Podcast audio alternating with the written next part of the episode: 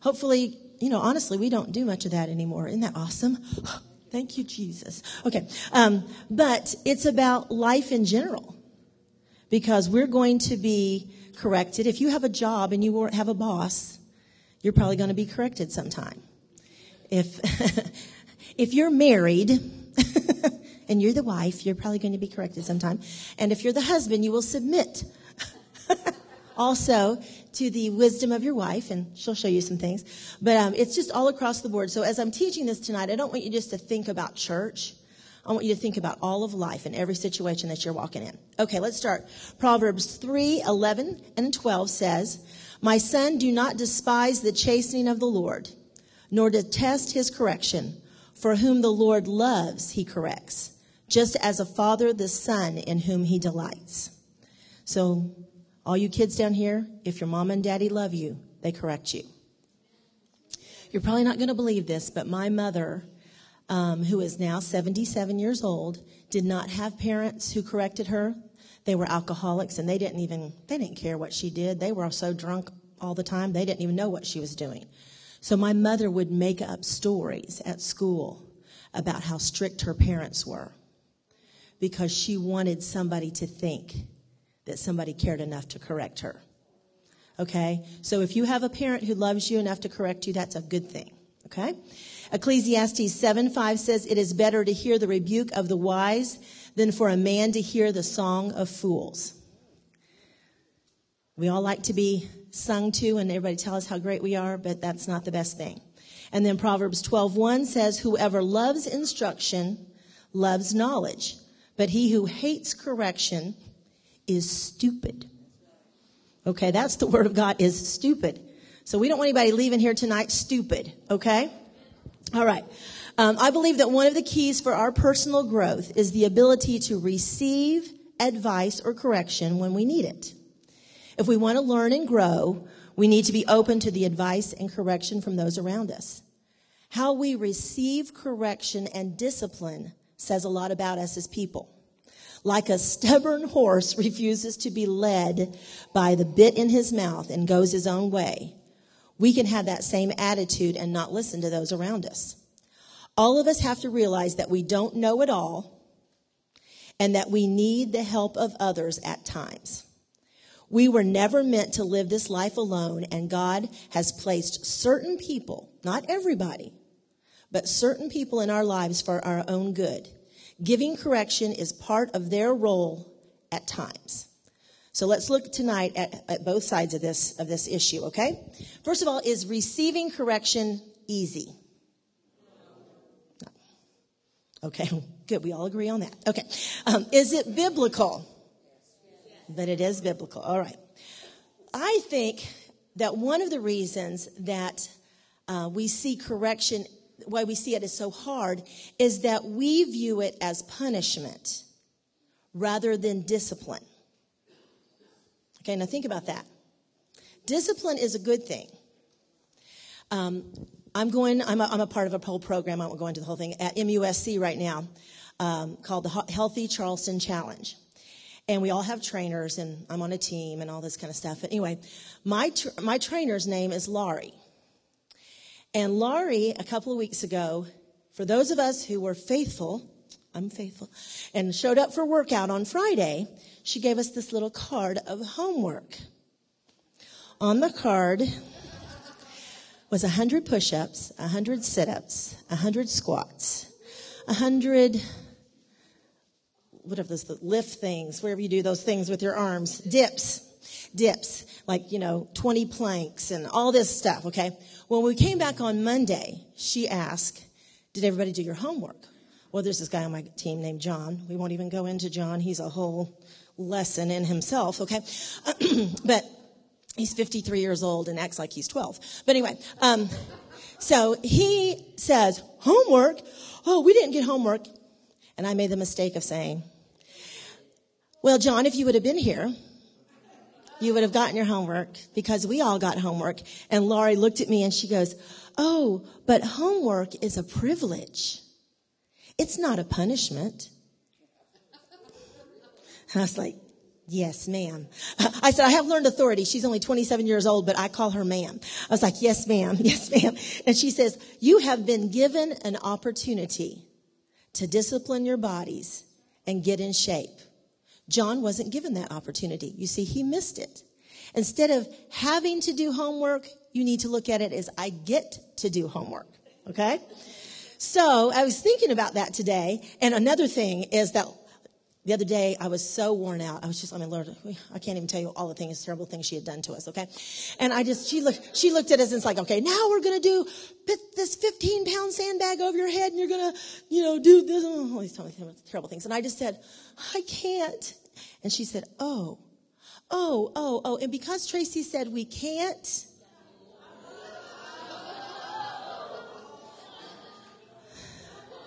we get to do it three times. So you don't ever, well, I wasn't the only one. The other girl dropped the sandbag, and because of that, we had to do 25 burpees. And if you know what that is, that's terrible. We won't go into that. Okay. So, you see, when we say we can't do something, we're going to get more of it. So right now, when God looks at you and you say, you know what? I just, I'm not, I'm just going to do it my way and you're not correctable and you're not teachable. He's going to give you that test over and over and over again. And somebody told me this really good illustration the other day that I that the Lord just brought to my mind.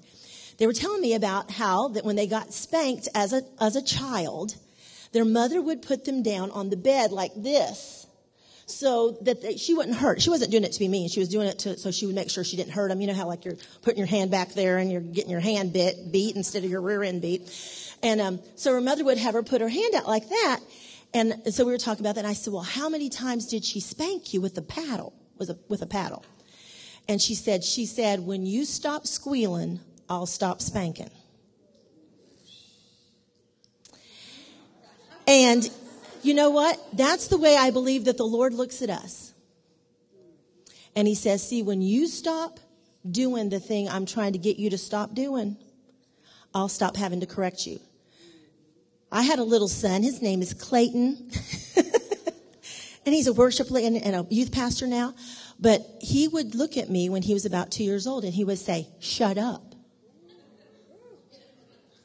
And so I would take him, the first time he didn't know what was happening, I took him over to the sink and I said, open your mouth, precious. and I stuck the Dawn dispenser right in his mouth. Of course, he was like, eh, eh, eh. and so every time, and it took about three or four times. You would think, smarter than that, come on. Um, but it took about three or four times of doing that. You see, because if you keep doing the same correction, eventually that will stop. So the behavior, so, I mean, not that he didn't have other behaviors, because he did, but that one stopped after about three or four times of mouth, soap in the mouth. Well, that's the way it is with God. And tonight, some things are going to come to your mind that are probably areas that need to be corrected in your life. And the question is, if you don't want to correct him, nobody's going to make you. You'll just keep getting the Dawn squirt in your mouth or leaned over the bed whacking on you till you stop. Okay? All right. So let's get, isn't that exciting to talk about? Okay.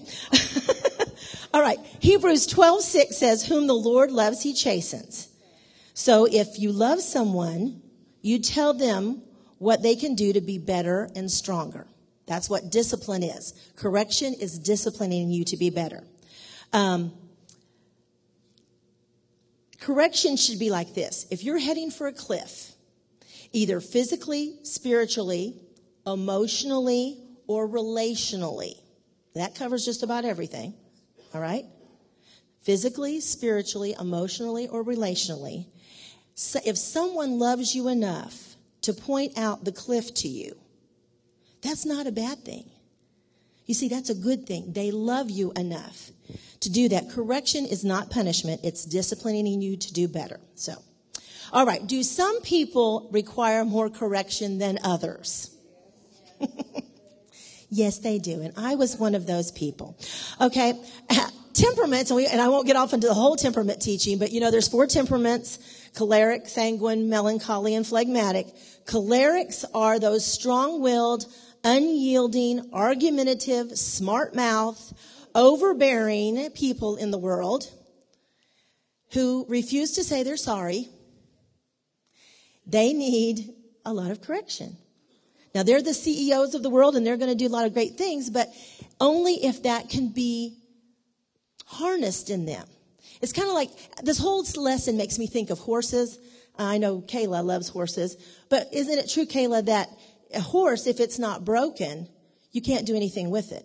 I mean, it's pretty and it's strong, but unless you can bridle that thing and get it to be able to be worked with, it's useless. Well, that's the way we are. And that's really kind of the way a choleric temperament is, especially. All right. Second person is a sanguine like me. Too loud, too talkative, self-consumed, oblivious to the world around them. Everything's about me. Okay. That's the way a sanguine is. Now, do you think that person needs correcting in life? Oh yeah, and I've got lots of stories I can tell you, and I'll tell you a couple in a minute. Okay, melancholy. See my own little daughter, she raised her hand down here, bless her heart. Okay, moody, selfish, pouty, holds offenses, and overly sensitive. Now those people don't behave the same way as a choleric, but you gotta correct them. You know, I mean, her propensity, I love her to death, you know, but she wakes up in the morning just, mm, mm. You know, and you just, you have to correct that. You just can't let a child walk around all the time, mm. Because they won't be successful in life. You can't keep a job when you walk into your work every day with an mm attitude, like I dare somebody look at me. You know, you just, you can't do that. That disposition will not make you successful. So she is doing well to the discipline. She's blooming and blossoming and turning into a precious woman of God. All right, phlegmatics. Phlegmatics don't get in trouble near as much as the other three. That's Tyler Baird and Christy Youngblood. Okay. Those are only two people I know. okay, and they don't and they don't get in trouble much. But when they do, this is what they do. They get in trouble because they, when you say something, they'll go, yes, ma'am and then go behind your back and do just the opposite. The choleric will look at you and go, are you, have you lost your mind? Uh-uh, I ain't doing it. That's the, okay. The sanguine's not even paying attention. Okay. So anyway, there, we're talking while you're talking. We're like? I didn't even hear you. You didn't say that to me. Okay.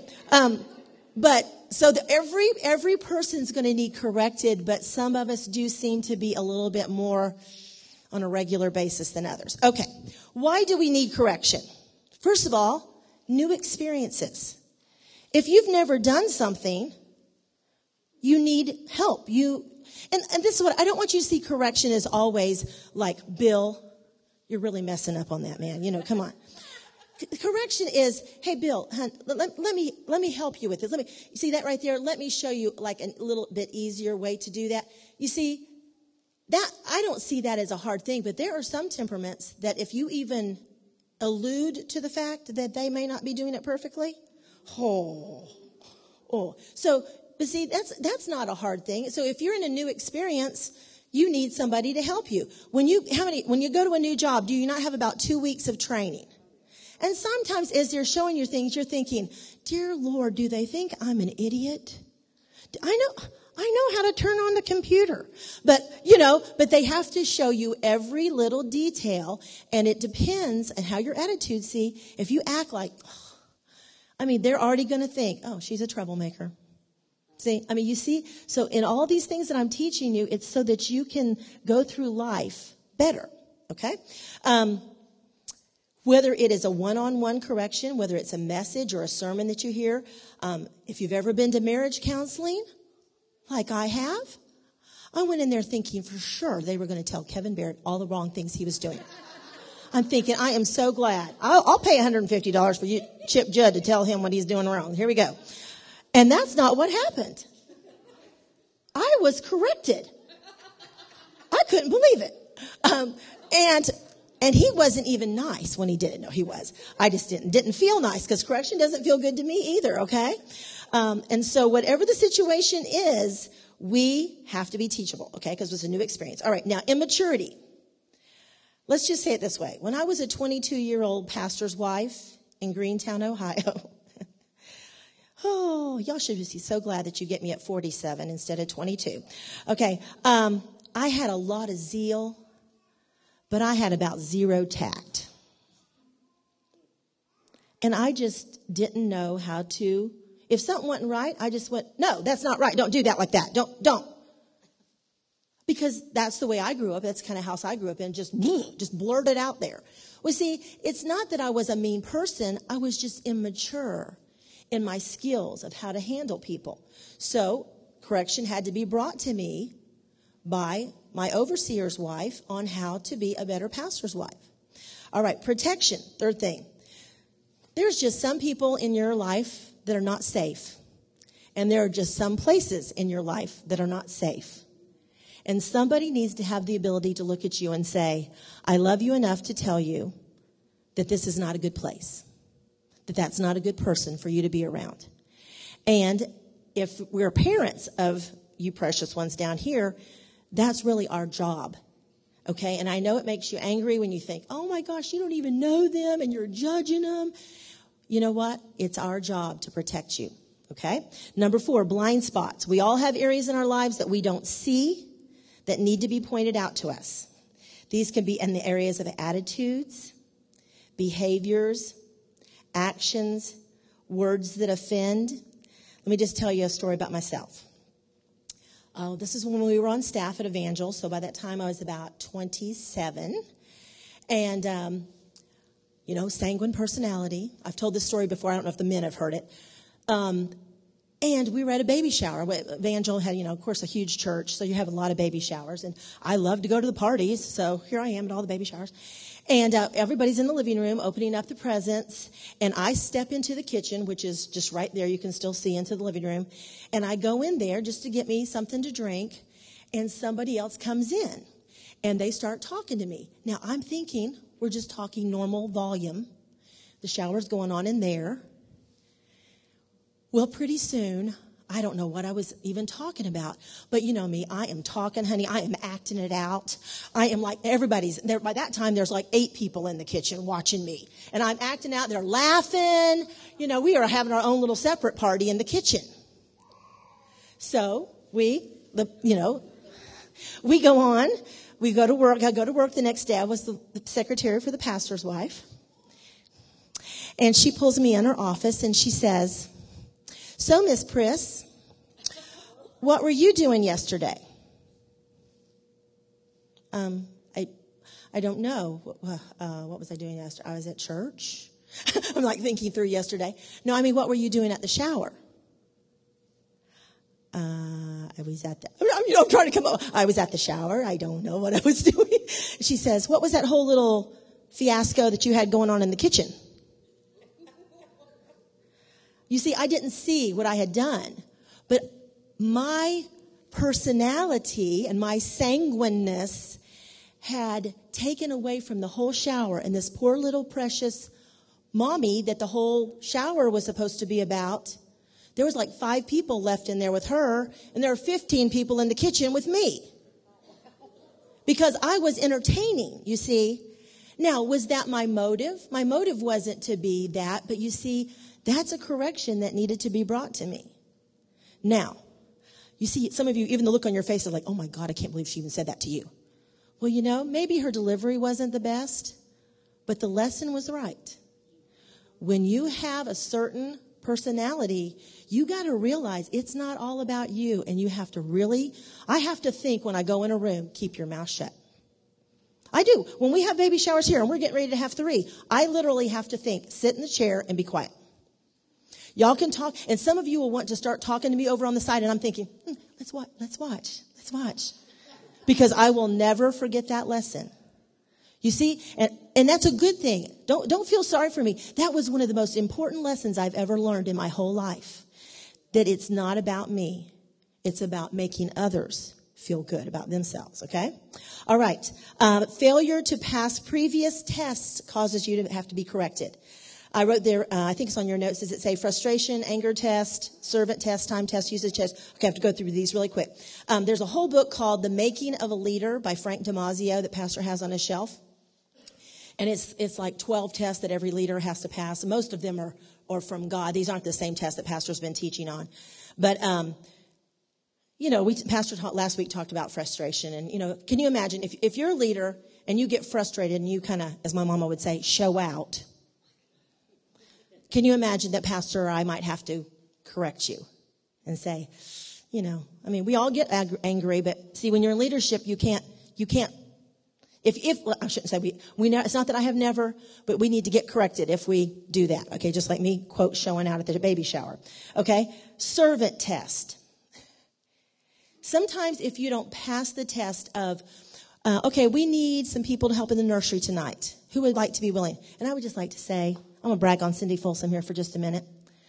The other week, Rachel was gone to ski invasion. And for some reason, people who were to, scheduled to work in the nursery were all running late.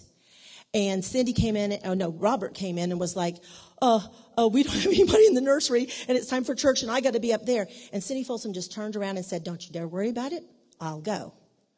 See, she passed the servant test. I mean, she wasn't even asked. She just did it. But see, when you don't pass the servant test, which is, hey, even this one, um, we need you to work in the nursery. Would you be willing to do it, Mary Jane, whoever? Hmm, no, no. I'm just not called to do that. I'm telling you, working in the nursery isn't fun. You know, they're blessing little kids, but you know, it's tiring. But would you want all those kids sitting in church while you're trying to hear Pastor Bear preach? No, you don't. So somebody's got to work in the nursery. So see, if you don't pass the servant test, then that may have to bring a correction as to when you say, how come, how come I don't ever get to be moved up into leadership? Mm, it's not like we're going to walk up to you and go, Karen Levitt, you know, you, we asked you to work in the nursery and you didn't do it. You know, we're, it's not that we're going to say that. It's see, it's just, it's going to be like, oh, okay, we, you know, bless her heart, we love her, it's okay. But when she wants to know why she doesn't get to be in leadership, let's go, well, see, that little thing about not being willing to help. Okay, here's another hard one. The, oh, the time test. you all know how I feel about being on time and how pastor feels about being on time. If you don't pass that one, you can just hang it up. that anything ever is going to go. Isn't that true? All the staff members would like to say amen. Okay. Um, let me just tell you something. Um, and this is the hardest one, and I want to be very careful how I say this. Um, one time, this is many years ago, I had to correct my leadership team on being late because they were late a lot. Not just one or two of them, but a lot of them. And, uh, and I said, you know, and I put it off and put it off and put it off. And finally I did. And they all, they all were so precious. They were like, oh, I'm so, I'm so, oh, you are absolutely right. You are absolutely right we just, I got to get it together. And every one of them, except one, said, I, I'm so sorry. Would you please forgive me? I was like, yes, absolutely. We all make mistakes. You know, it's, it's okay. It's just something I needed to bring up to your, to your attention. Except one, who, who is no longer with us. um, but, uh, and so after a few days, I, I called her and I said, do, I just noticed that you were the only one who didn't say you were sorry about the time situation. Her response, Your point?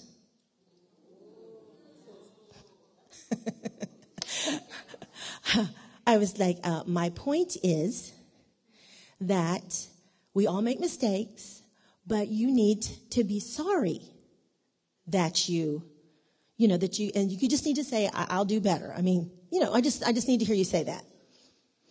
Well, I'm just not going to say it. Really? I will show you, words are meaningless. Actions speak, but words are meaningless. Now, you know what? I, I understand talk is cheap and actions mean something. I under, if that's what she was saying, I understand that.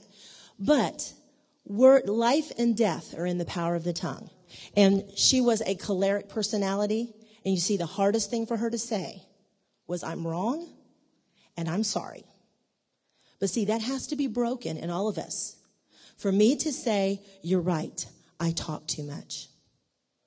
See, that's hard. It is because Darius, you're like me. We're like, woo, party girl, party boy, you know, I mean, and it's hard to admit that, that we, but you know what? It doesn't mean that we're a mistake. None of us are a mistake. It just means in certain situations, we have to mold and shape to fit the situation. Okay. All right. So, and then usage test. This is a hard one. Okay. Usage test is when, when you feel like you want to be used and you ain't getting used and you want to know why you ain't getting used. Okay. This is the deal.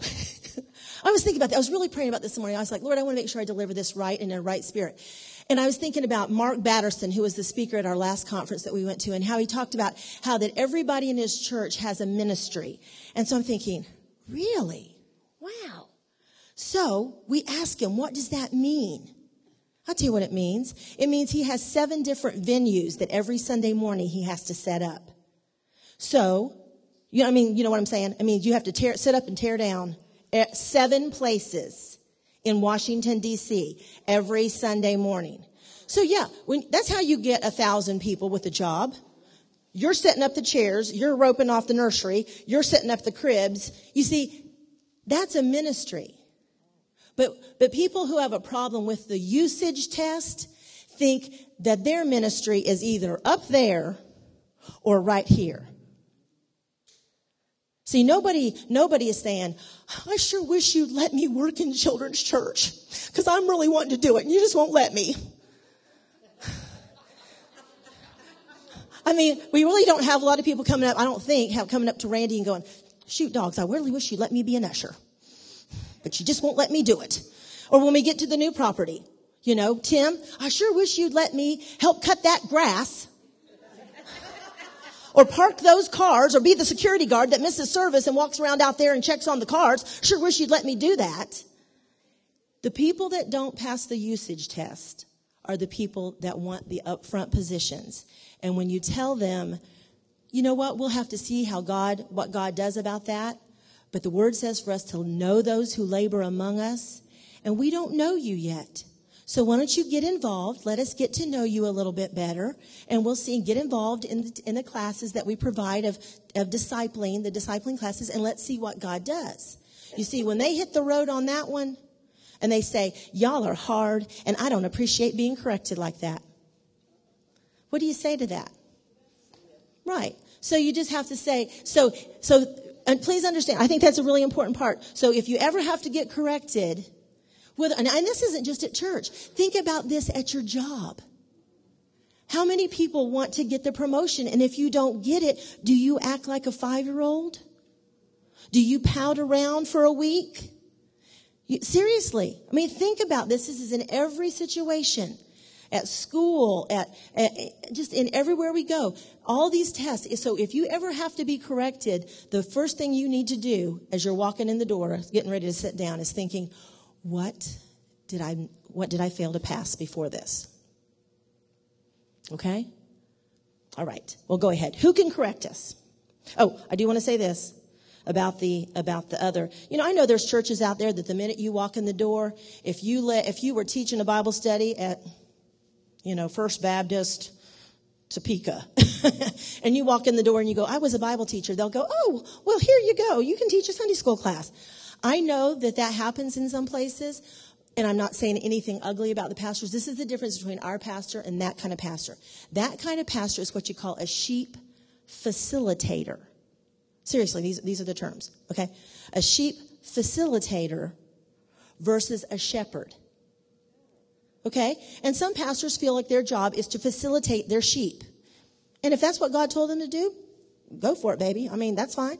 But that's not what God's told our pastor to do. He's called us to, to shepherd his flock, to see the cliff and go, ooh, ooh, ooh, honey, Denise, you're getting real close, baby. Come on, come back over here. And, and to do that, you have to go and talk to Denise.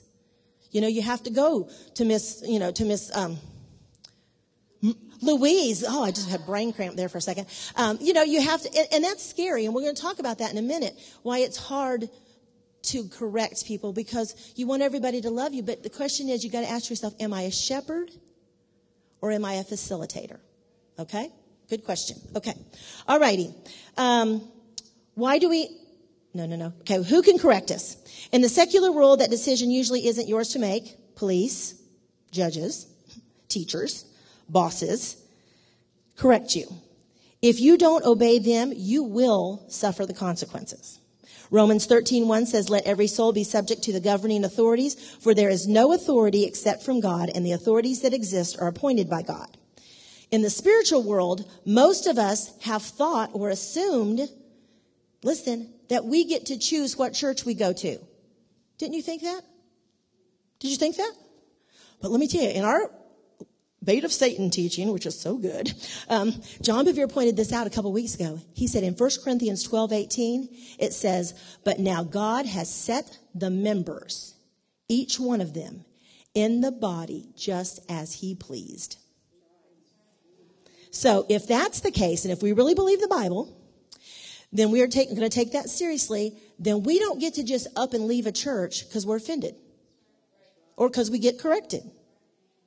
We have to say, have I been released? And I'll just tell you that God was so good to Kevin Baird and I because I'm telling you, every time Miss Evelyn would correct me, I would think, oh, I am so out of here. I am so out of here. We'd go home and we'd talk about it and I'd say, okay, okay, I'm telling you, start getting the resumes, sending them out because I'm tired of this woman. I have to work for her every day. I have to go in there and she corrects me on what I wear and what I, what my hair looks like and, you know, da da da da da.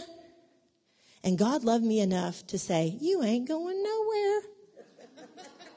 Eight and a half years. And it wasn't until John Bevere's teaching on undercover that I got a hold of two years before we left and God started working on me and teaching me the difference between submission and obedience.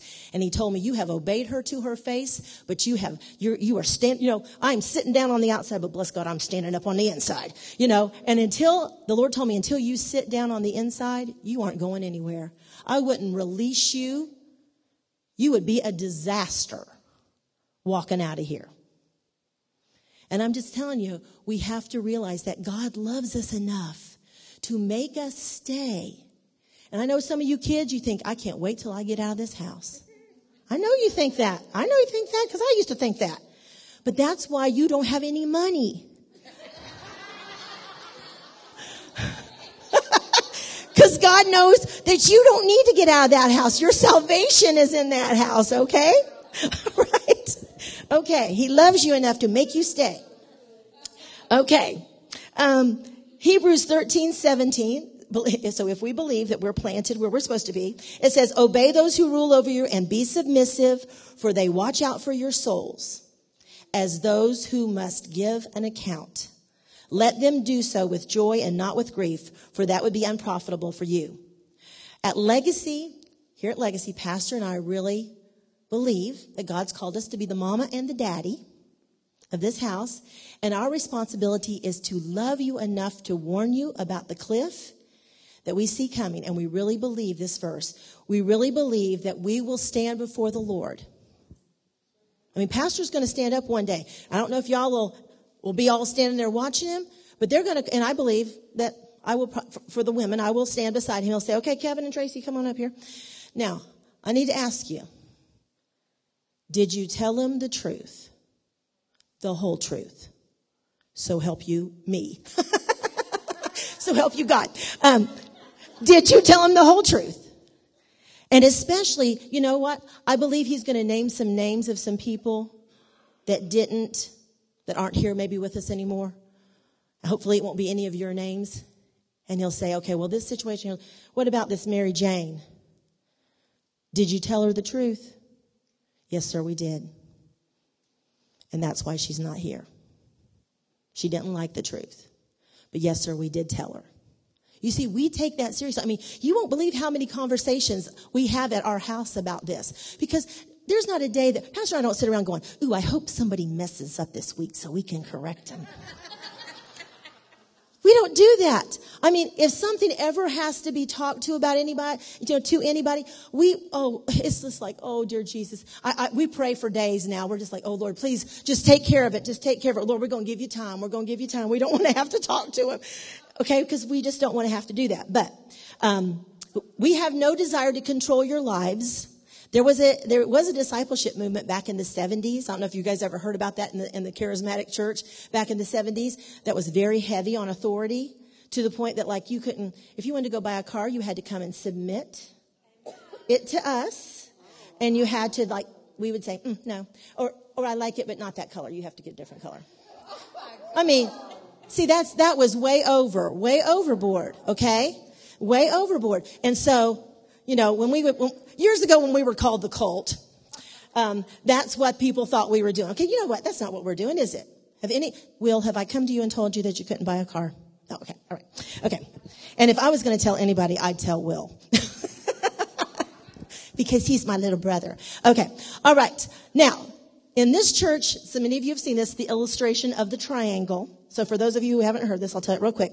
We see it, we see um, authority and correction like this. This is a triangle. The people down here on the bottom are attenders, attenders and even members. But you know, they're here on Sunday morning. They love us. You know, they're they're here. They're you can count on them. But they have no desire to be in leadership or anything. They're you know they're here. But as you begin to go up the triangle, the correction, or because the influence goes up in your life, the correction has to go up as well. Um, we don't expect somebody who's been here, you know, who's a member, even if you've been here three or four years and you're a member, but that's, you know, you're here, hey, pastor, love you, and walk out the door. You're not going to ever be held to the accountability that Pastor Kelly and Pastor Noah are, or Miss Laura. You understand that so many people say, Ooh, I wish I was them. Where's Laura? she in the, she in the Okay. Um, you, you probably, some of you ladies would not want to be a part of the conversations that I have had, that I've had with them. You see, because when, when you're a staff wife, I mean, I'm going to talk to you about everything you wear. Let your mind go with that one for a second, okay? I'm going to talk to you about everything you wear. Because when you walk up on that stage, you are representing God and this church, and you're to be an example. And you know what? Sometimes we look in the mirror this way, but we don't look in the mirror that way. And somebody needs to tell us, uh, well, okay, we need to talk about that. okay? And so, so you think, oh, I wish I was in leadership. I wish I could be on staff. And you know what? I believe some, some of you someday will be on staff. But you see, when you're at the top of that triangle, you're talking a level of accountability that you probably haven't even thought of. Okay, I'll just, in case there's any, we're talking undergarments.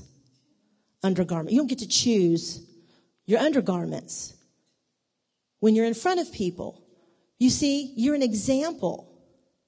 You can't just let something hang out or, you understand? You have to be scrutinized to that degree. And if some of you think, oh, that's just ridiculous, well, then you don't understand that set, the scripture that talks about a stumbling block. We cannot be a stumbling block, all right? I'm not legalistic. People say I'm legalistic, and I told myself this the other day. I said, girl, I know what legalism is. I wouldn't have this on, this on, this on, this on, this on if I was legalistic. I grew up no pants, no shorts, no makeup, no, didn't cut your hair, didn't wear earrings, didn't wear eyeshadow, didn't wear lipstick, didn't wear fingernail polish. I know what legalism is. We're not legalistic in this church. We are shepherding a flock. And you know what? We don't just shepherd the women, but we shepherd the men. And we want the men to succeed in their godly walk. And we're not going to have women making them stumble. Okay? So, I know some of you are thinking, ooh, that's a hard swallow right there. Okay, well, I'm just telling you, you know, we love you enough and we take our job seriously. All right. Another thing is Ephesians 5:21 says submitting to one another in the fear of the Lord. We should all have people besides our pastors who can speak the truth to us in love. Did you hear that? You need to walk up to somebody else. You need to pray about this. You need to go up to somebody and say, I, you know what? I give you permission as a friend of mine to tell me the truth. Tell me the truth about, about my life. Can anyone ask you about your attitude? Can they hold you accountable on your stewardship of your finances? Now, I'm talking to your husband and wife. I'm not saying everybody should know your finances, but can your husband look at you or can your wife look at you and go, honey, that's not in our budget. How are we going to pay our tithe this week when you just went off and spent $500 on da da da da da? You know, it, we, ha- and so, well, you know what? Ain't nobody to tell me. I'll bless God. I make the money in this house and I'll spend it any way I want to. Okay. And you'll get to go around that mountain many times and your credit will be really bad. And when you want to buy something that you really need, your credit will be so badly bad that you can't do it. You see, accountability isn't just to control you, it's to discipline you to be better. It's to discipline you to be successful in life. Okay, this is another one. Can anybody come up to you and tell you, I think you're really, really heading toward gossip?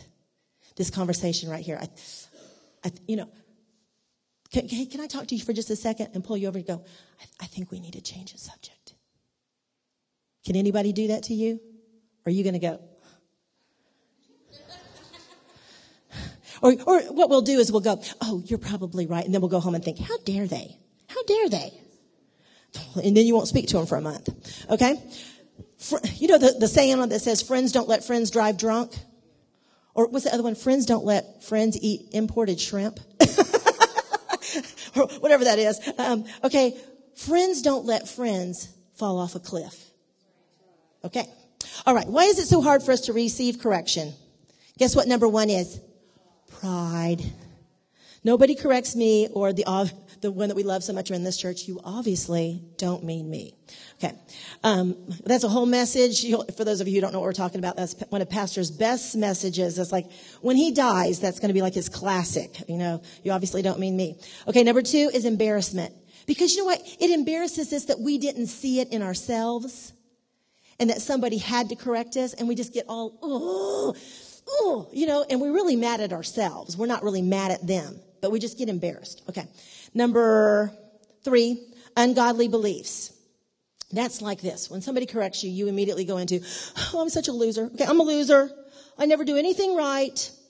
See, they hate me. See, everybody in this church hates me. They're all talking about me. And what that is, that's an ungodly belief. That's not what anybody, nobody said that to you. That is a problem that's down deep in you that needs to get whole because you don't believe in your purpose and that God has a great plan for you. I could preach on all these for an hour, but I can't. Number four, our motives are challenged. Oh, one of my husband and I biggest fights. Oh, a couple years ago. I can't remember what I did, but he said, and I know you were thinking da da da da da. And I was like, uh uh-uh, uh no, I wasn't. And he's like, yeah, yeah, I do. that, that's exactly what you were thinking. I was like, it is not what I was thinking. Okay. I know what I was thinking and that ain't what I was thinking. Okay. It really upsets us when somebody challenges our motives. Okay. Now, the hard thing is, and remember my story about this? I won't go into the whole story. But if somebody sends out an ugly email on you or somebody says something, and you know how a fight starts. There's like this much truth and then you start piling on, piling on pretty soon, you know, you've lost the truth in this whole two hour fight somewhere. But the question is, was there any truth in the comment? Because you know what? Sometimes I do try to tell my husband what to do. I do. I know that's hard to believe. but sometimes I really do think I know better. And so I'm like, you know, he's like, you're trying to tell me what to do. I, I am not. Okay. Okay. And maybe at that exact moment I wasn't, but it's not like I haven't in the past, okay? So that's why it's hard. And then this is the last one. Sometimes we're misjudged. Okay. One time, Miss Evelyn corrected me on something that I'm, okay, it just absolutely was not, it wasn't the truth. It just, she, she speculated and, and, and what it was, oh, and, oh, I just remember for those of you in my cell, Stephanie and Casey. Okay, remember how we talked about it's not that David said, I've slain 10,000, Saul his thousand, me by 10,000. Somebody else said it. Somebody else said to Miss Evelyn, I think you better watch that Tracy Beard. And they speculated and they told her, which caused her to get offended. See, she didn't even, she didn't even see it in me. She didn't discern that was in me because it wasn't in me. But she thought I was, anyway, I won't go into the whole story, but she, she really misjudged me. Well, you know what? Sometimes that happens. The question is, what are we going to do with it? What are we going to do about it? You know the perfect story in the Bible about Hannah when she went to the temple and she's crying, wanting a son, and she's crying, and Eli walks up and goes, You're drunk. Get out of here. You're drunk. Now, I was thinking about that today. You know what? Maybe Hannah was a sanguine. Seriously, I'm not trying to be funny. Maybe she was just kind of a drama queen. And maybe she's in the in there crying, and, and, and you know, it didn't say she was the only person in the temple. So imagine you got a whole bunch of people down here praying, and she's over here, you know, I mean, who knows what she was doing? But you see, you see how sometimes that may not be appropriate. And now Eli didn't do it right. He didn't say it right. He said, you're drunk. He probably should have pulled her off to the side and said, honey, you, you, do you have a problem? You know, let me help you here. Um, but you see, maybe she was out of order. It doesn't say. But the thing is, when you are misjudged, you don't get to just get up and walk out of the church. You don't, look, church is the easiest place for people to get up and leave. You don't get up and quit your job just because, well, some people do, but most people don't. Most people don't because they need that paycheck. Most people take a bunch of bunk at work that they would, that they, anybody talk to me like that at church? I am so out of here. Okay, well, you know what? Then you're not, you're going to go around that because you're going to go to another church and then you're going to, somebody's going to say something to you there and somebody's going to say something to you there and somebody's going to say something to you there. So go ahead and learn the lesson now. All right. So when you're misjudged, and I was, and I wish I had done it better, but right now, because my husband has misjudged me a couple of times, you know, and I just say, Lord, that wasn't my heart. But you know what? I'm not going to argue. I'm going to keep my mouth shut. I'm going to, I'm going to let you avenge me. Because, and John Bevere said it so great the other day. He said, um, how we handle offense determines our future. Okay, we're all going to be offended sometimes. Okay, um, why do authorities fail to correct us as needed? Number one, past, past harsh authorities in their lives. Most people that do not uh, discipline their children very effectively is because they've been disciplined harshly. Number two, passive temperaments. Number three, they don't want to seem heavy handed. Number four, they want to be friends with those that they are over. Okay? I don't know if this is in your notes. Authorities are called to be shepherds. Now, we're not called to be sheriffs. Okay? Because I used to be that, and that's not right. God didn't call me to be the sheriff. But he also didn't call me to be a co-sheep. All right? Parents are not called to be co-children. Teachers aren't called to be co-students. And I know that Cindy is going through this right now. Principals aren't called to be co-teachers. They have to step up over now the teachers and make decisions. They don't get to be everybody's bus buddy anymore. Okay? And shepherds aren't called to be co-sheep. Okay. Now, we fail at our jobs as authorities because we desire the approval of man more than we desire the approval of God. How many parents want to be their kids' friends? That doesn't work. Caitlin and I, we laughed our way all the way to school today. I mean, we have great times. But you know what? She knows there's a line and don't cross it. And I asked my boys, I was telling Kelly about this the other day. I asked my boys a couple of times, a couple of years ago, and I realize I haven't raised all my children, but I'm believing Kaylin's going to just plow on through and be awesome too. But um, why did my boys? Because people ask us that. How, how, did your boys turn out well? I mean, like, what did you do? I don't know. I wish I could write a book and make money off of it. Um, but the only thing I could say, I asked them, and Clayton and Tyler both said, um, "You and Daddy made the expectations extremely clear." and we knew the consequences of our actions ahead of time. And Cindy, I was thinking about that. First day of school, what does a teacher always do? She lays out the rules. Don't you hate that on the first day of school? It's like every class, all it is is, here's your sheet of paper, you know, and you have, you have, and you, but, but it's important because she can't discipline on some, you on something she didn't tell you was going to happen. And that's where we mess up is we don't tell our kids what the consequences are going to be and then we just make it up as we go along and they're sensing that we're making it up as we go along and that's that's frustrating to everybody all right okay how to receive correction properly admit that you need correction and always will as long as you live can i get an amen okay recognize that god uses the corrective words of others to help you overcome the deceitfulness of sin jeremiah 17 9 says the heart is deceitful above all things and desperately wicked who can know it? That's what we see. We have blind spots and we just don't see them. Number three, refuse to respond defensively. Okay? Just take it, say thank you. I mean, say thank you.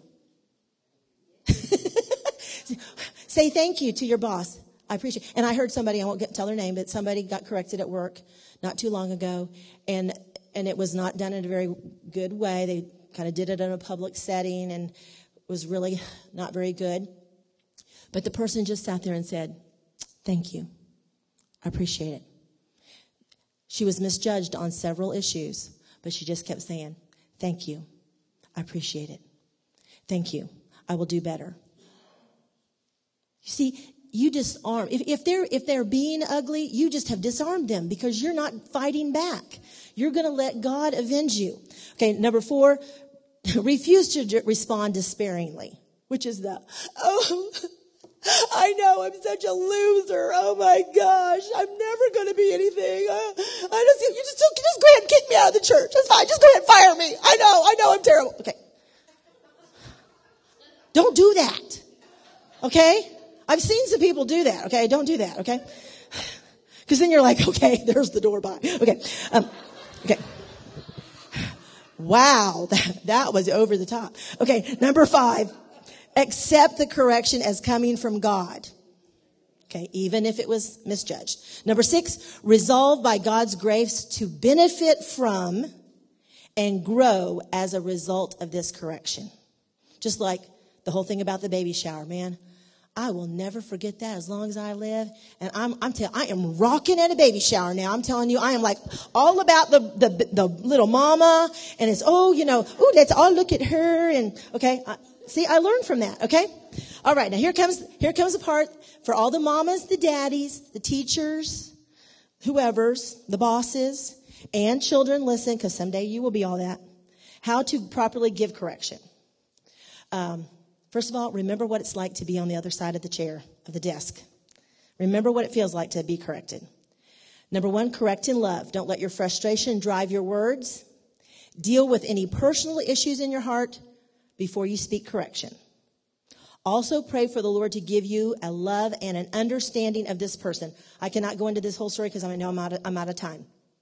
But when we have revelation of something, it is so clear to us and when somebody else isn't getting it, we just, we just know and we speculate. We know, it's really speculation, that they're just in rebellion.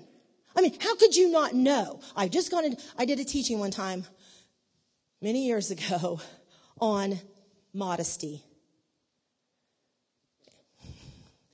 And two weeks later, at a church event, a leadership wife came in with a skirt on up to here and a top down to there and everything hanging out. and I didn't handle it well because in my heart I was like, oh my gosh. She, she heard exact, oh, I just spent two whole weeks in ladies ministry talk. I mean, I was, ooh, I was hot. I was, I was like, oh, oh, I was so upset. And I, and I, and I, I chilled for about an hour until somebody else came up and said, can you look at her? You know, no, no, no. And then of course, then of course, I took that as my ammunition then to go over and like, you know, and I didn't do it right. I should have, should have, should have, should have, and have made it right. Called her years since apologized, said it was my fault. She said, "Oh, please." I was. I said, "You know what? I don't even want to say it. it well, let's not even talk about what you did. What I did was over the top. It was wrong. Will you please forgive me? Because I went up to her and I said, Put a shirt on.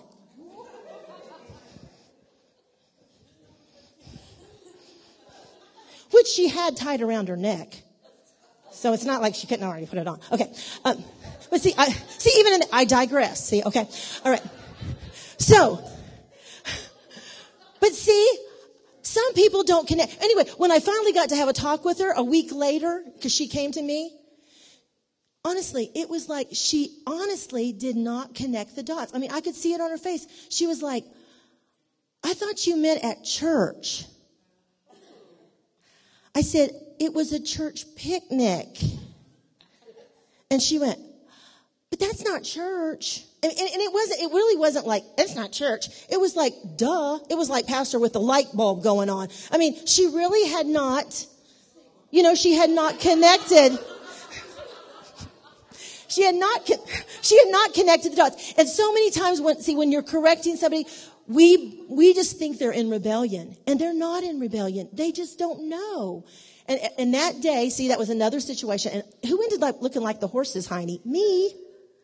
I looked at like the horse's hiney, not her. Okay. I was the one that did it wrong. So I'm just telling you for all those people correcting, think it through before you do it because I was wrong. Okay. All right. Correct with the redemptive purpose. Pray that this correction can be a means for this person's further progress in the Lord. As I said there, do not rush and do it in the flesh. Okay. Obviously, y'all could see by my prancing around up here that I was in the flesh. Okay. When you're at, when you're that mad, shut up. Okay. Don't do anything. Don't spank your children when you're that mad. Don't correct anybody. Don't tell your husband what you think about him, you know, when you're that mad. Okay. Um, don't let it be personal. Do not avenge yourself. Okay, we talked about that. Matthew 18. We all know Matthew 18 says if you know somebody's got something to against you, you're supposed to go to him. Remember that the goal is to always win your brother not win the fight. Okay, we want to be reconciled. Even if the person ends up leaving, they quit their job or they leave the church, our goal is that when we see them at Lowe's a month from now, we can actually act okay because we haven't acted like a patoot when we leave, okay? All right, and Begin with words of affirmation. You probably already heard this. Try to always start with two positives before you have to give a negative. Now, uh, next one, speak as one who has been rescued and now as one who is immune to the problem. I try to do that, and, and hopefully that shows in my teaching. I try to tell on myself of all the things I've screwed up on so that I can teach you how to do it rather than going, you know, oh, I have never made a mistake, but now you people, you little lowly people, uh, make sure you do it right. Okay. So, um, and, and sometimes my personality I'll, I'll, use that a lot. I totally know what it's like to be too loud and to talk too much. And so I, I can really understand what you're going through. So let me just help you out here and kind of present it like you're helping them, not you're spanking them. Okay.